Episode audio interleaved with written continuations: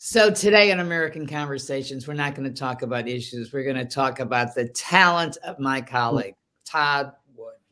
Todd, in between setting up all of uh, CDM.press and the platforms in Israel and the Balkans and Russia and Miami and in New York and in Georgia, mm-hmm. now I want to share with, uh, with the public that somehow you mm-hmm. have found time uh, in the last six years to to set up uh, to sit down and to write five books. And you you have a series of three books um, about what's connor's last name? Murray. Murray. Connor murray is a mm-hmm. series of three books of thrillers. And you, you uh-huh. have one on korea. And then what was the fifth book? Uh, the fifth book is a standalone novel called delta. It's uh, delta. uh, okay. mm-hmm. So with your with your background, having graduated from the U.S. Air Force Academy, mm-hmm. and uh, almost two decades on Wall Street, mm-hmm. and traveling the world and and um, dealing with bonds in emerging markets in mm-hmm. 40 countries, currency. I'm going to show it up. Currency mm-hmm. is the first of the Connor Murray series. So, first of all, how did you find the time? Well, actually, I started writing this book when I was still on Wall Street. So I was commuting in an hour and a half on the train one way.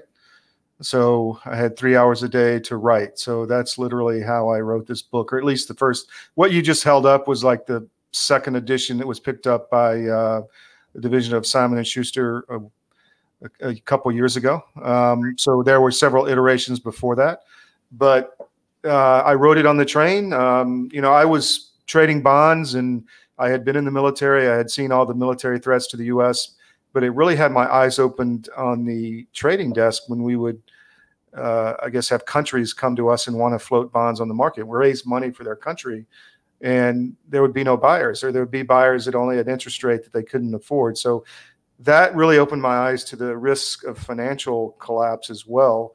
And you know, we can get into that, but the book was very prescient because exactly what I wrote about in various forms is happening today. So uh, anyway. So I don't want you to give away the plot because I want mm-hmm. people to buy it. Uh, mm-hmm. I want them to buy the series. I want them to buy mm-hmm. all five books. So mm-hmm. um, as a writer, mm-hmm. did did you did you just take the that which you observed and say, okay, fine, I can turn this into a thriller, and and give it a key player? Well, I had been I had wrote a book back when I was flying for the Air Force, and that ended up parts of that came out in the last book that I published, uh, the last fiction book uh, called Motherland, which is the third in this series. So I've been dabbling at this for a few decades, but when I was trading and and also in the military too, I, I traveled a great deal, as you mentioned. So mm-hmm. you know, I would go somewhere and see something or be in some setting and say, "Wow, this would make a great setting for a scene in a novel." So I'd, I'd start taking pictures. I'd write things down, you know, how the hibiscus plants bloomed over the sugar plantation on the side of Nevis, you know, that kind of thing. And right. so I had all these in my computer and literally piles of paper. And I so I started putting all that together for currency. So that's where a lot of that came from. It's really travel. I think that's important for people to to see the world and get a feel of how things work elsewhere besides here. Well, you're very descriptive, uh, mm-hmm. and it's very emotional in how you write because mm-hmm. I mean, you you you lay out the setting almost like in a movie script mm-hmm. um, for that. So why did you why did you pick a main character to carry it through? Because I mean, well, Connor yeah. sounds like he's kind of a very smart guy. Uh, Connor, well, this Currency, the first novel, and each novel is different how it's put together, but Currency is actually three stories that kind of two of them in the past and one in the present, and they merge mm-hmm. together in the end. So this is, um, uh, you know, so I needed someone to bridge that gap to the past because I had done a lot of. I was on vacation somewhere and I read a book about Captain Cook and that whole scene and what happened there, and and and you know, I was knowledgeable about uh, Hamilton being in Nevis because I used to trade with the bank in Nevis, so I would go down there often to to deal with the central bank down there. And so I learned all the history of the sugar plantations and everything, which came out in the, the second part of the series called Sugar. But so I had all these, uh, you know, historical things that I wanted to tie together to what was happening in the financial markets, and so Connor was like the bridge for all of that to to come together. Yeah, and the opening of currency, you open up with Hamilton Dime, which I thought Mhm. was interesting. The, Mhm. the, the first treasurer of the United States. I mean, it, Yeah.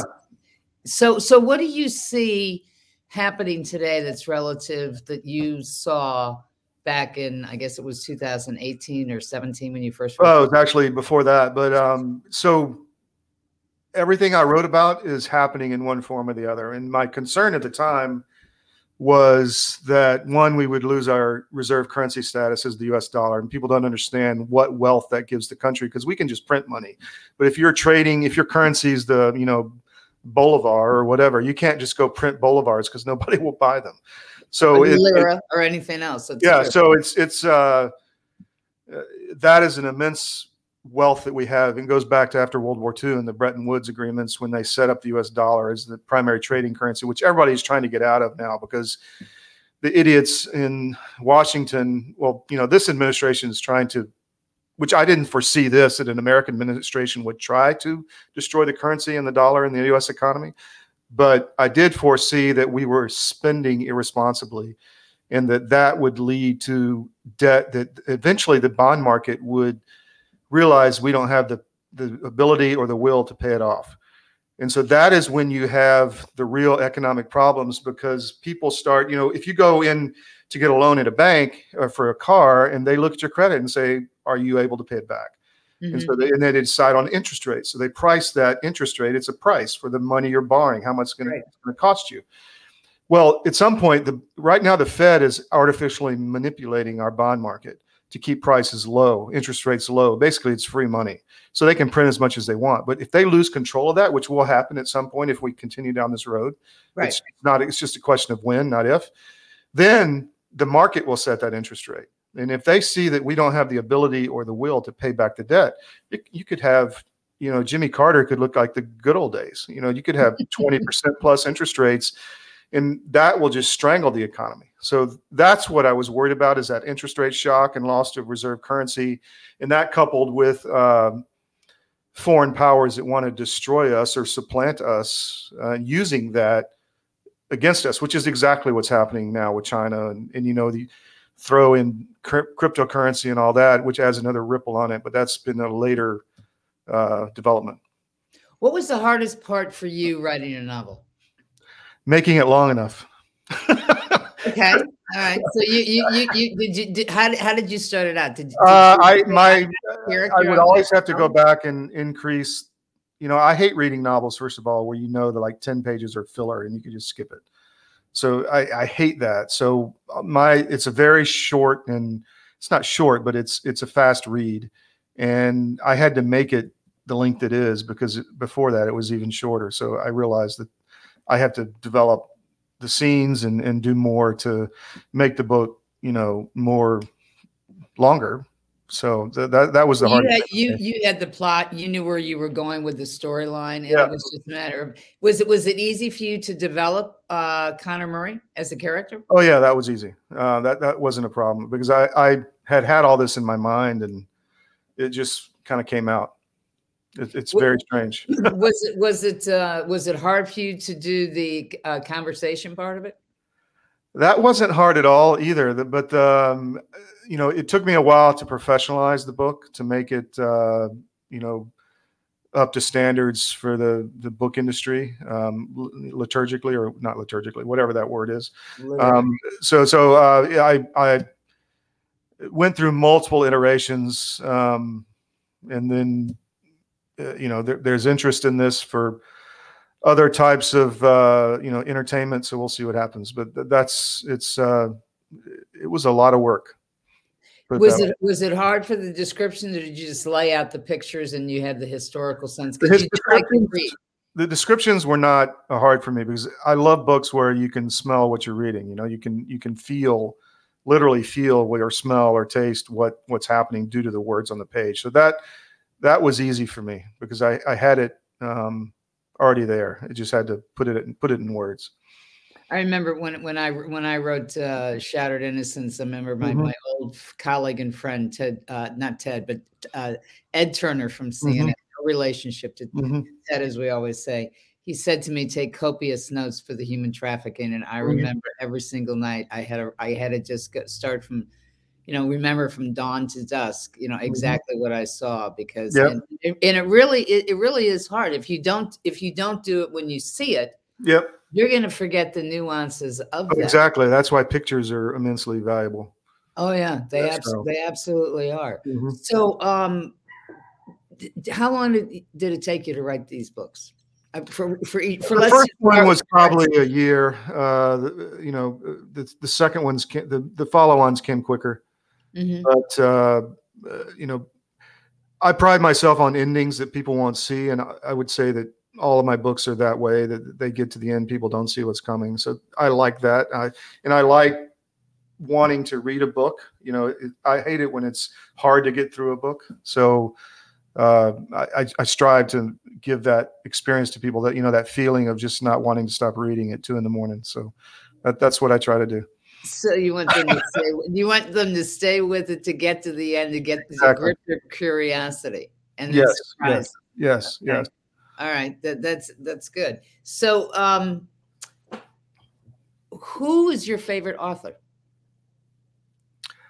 Uh, you know, I loved the old Ludlum books. They were fantastic from a thriller standpoint. hmm I read a lot of classics now, all the Russian classics. Um, uh, you know, those writers are just fascinating to me because they're so deep, and you know, every sentence has a meaning to it, and even if it's just a descriptive sentence, I mean, you, it's part of the the, the genius of those people. So And That's some of them are long sentences, a lot like Yeah. D.H. Lawrence. You know, the Yeah. sentence goes on for a paragraph. You know, yeah, sure. yeah, it is. It I is. really enjoy the historical writers at this point, um, but I don't And- think I have a favorite author at this point. Did you did and and when you uh, other than your editor, who did you take it to that you trusted that you thought your Mm. first your first book? You know, it's very hard to have the first reader do it because you're thinking, oh my gosh, I Yeah. mean, they gonna think Um, just trash, and you know you've you devoted so much time to it and effort to it. Who did you trust? Who did you go to? Uh, my father had written books. I let him read it, uh, and other friends. Um, but really, the what I've enjoyed about this is that it's it's taken uh, you know years, but the books are now still selling. You know, starting even more. So that is what I want. Uh, is is something that's you know throughout time can be still a good read. So, and the stuff that I wrote about is like I said, is happening now. So they're even more, uh, what's the word, you know, valuable at this point or relevant than before. Because before it was almost fantastical what would I was writing about, but now it's all happening. So it's uh, you're seeing a renewed interest in the books, which is really good. So, as a pilot, you, you Mhm. have to look ahead to the horizon. Is that how Mhm. you see the development of the stories that you that you wrote about in the novel? Yeah, I mean, you you we have a term of staying ahead of the airplane, thinking about what's coming next. You know, so you're always looking for a place to land if you lose an engine or something like that. So that's yes, um, staying ahead of what's happening in the world, and and I'm writing the fourth in the series now. So. Uh, you know, and I don't even know how it's going to end because things just come to me when I see them happening in the world, and so it, it just kind of. And I wasn't ready to do this fourth one for a long time, and finally, it's it's like coming, you know. So you want to share? You want to share what that topic's on, or you want to say? uh, the book is called Deep. I mean, it's been in the works for a while, and uh, I think if I gave away what's happening, if you read the other books, you may get to where this is going, but uh, you won't guess the ending. That's for sure. But I mean, it's it's uh, it, it, with what's happening in the world today. There's just so much to write about. oh, the there's there's a lot of fodder for a script. There's no Yeah. there's no, and a novel and a, and even even a nonfiction. Did Mhm. did you did uh did you have a certain time of day that you would write that you felt better to write? I don't write well in the evenings. It's usually in the mornings because my brain is fried after, you know, because other things going on. So I would try to get up early and, you know, somebody told me 2000 words a day for a few months will get you a novel. And that's exactly right. So if you can have that discipline and, uh, and force yourself to write that much every day, then the book will come pretty quickly. And then you have to revise it and all that. But I, you know, I, I don't write I never had an editor that would like cut chunks of the book. I mean, I was more interested in grammatical issues where, mm-hmm. and they're like roaches, you can never get rid of them all. It seems like, but um, that, it's, it's, uh, they're always there, but uh, I'm still finding some today in some of the books, but it's, it's, I, I don't, I don't, I'm not like voluminous in my, the way I write. So it's not a lot to cut. So it's more of, you know, grammatical stuff. So, for young writers, mm-hmm. struggling mm-hmm. writers that are out there, when you look back now, mm-hmm. what what's the best advice that you can give to somebody who who who sees themselves as writing novels? Well, the whole industry has changed, right? I mean, it used to be where you would get an agent, and the agent would find you a publisher, and and you law you had no control.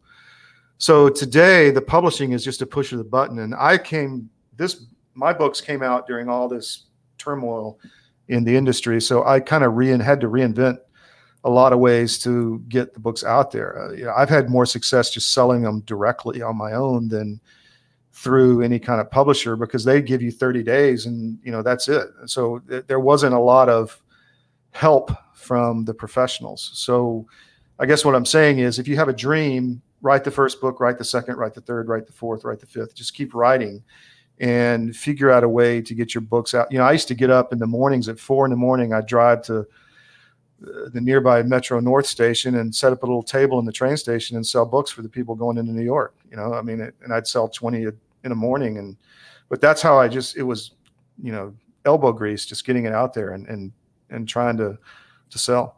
Well, the, I, I, think for a lot, a lot of um, writers, they don't, they, they, they want to get the Simon and Schuster's and the big names to get behind them, but then again, they're not the ones that are actually going to push the books. I mean, I, I, think that's you have a, to have a PR campaign, and you've got to be able to do so, a lot. You have to expect to do a lot of the work yourself. Well, yeah, the pushing the button is is publishing. Now it's the marketing, right? I mean, and they don't do anything for you, so it, right. Think of it. Where when is the last John Grisham or you know Tom Clancy or and there may be some out there. I don't read a lot of current literature or fiction, but you don't have these huge stars anymore because I think the publishing industry has just lost its way with all the internet and everything. Everything's changed. So you can do this yourself. You just have to be creative, find your niche, find who you and then there's a book, I think it was called Good to Great. I forget the guy who wrote it. And it's about business. And you just find what you do really well and do it often, often over and over and over and over again, and you'll be successful. So that's the advice I would get is to find a find your audience, keep writing and and make keep upgrading the quality in editing and, and all that, you know, find a good cover designer and, and, and build it yourself. Did you think, did you think uh, 30 years ago you'd ever write a book? I started writing one in my 20s, uh, and then I actually just threw it in the box and never did anything with it for 20 years until I, you know, decided to start writing again. So, like I said, parts of that came out in Motherland, which is the third in this series, um, and that was done by memory because I couldn't find the original manuscript. that must have been a heartbreak. yeah, well, it was all in my mind, but uh, so yeah. Um, I forgot your question, but no, just just you know, getting getting and trying to figure out how to do it. I mean, mm-hmm. it's it, you know, for people who who have in their mind, oh, I'd like to write a book. I mean, mm-hmm. it's it's it's. uh I mean, did, did you know? I mean, how young did you know that you that you wanted to write? Uh, twenties. I would just see stuff, and you know, it would and it's been really weird for me. I'll, I'll, wake up in the middle of the night at two or three in the morning, and something will be in my brain, and I'll write it down, and that's how my books come out. So just an idea will happen. It's like it's being planted there almost. It's like boom, here it is. You know. And if you don't get up and write it down, do you forget it? Yeah. Yeah. Mm-hmm. That, that, mm-hmm. that, I mean, I, I, I, sometimes I think I think of a great phrase, and then you know, if I don't turn the light on and write it down, I, mm-hmm. I, I, can't write. I know it was a great phrase. I know mm-hmm topic was, and I can't remember the order of the words. no, I completely get that. So, but it, what's shocking to me is how it's, uh, you know, I didn't like start to write a financial thriller. It was it was put in front of me, which is interesting. Mm-hmm. Mm-hmm. And when and so, what was the best compliment you ever had from somebody who read your books? Uh, one person told me early on I stayed up all night to read it, and it should be a movie. So that was the best I've ever had, I think.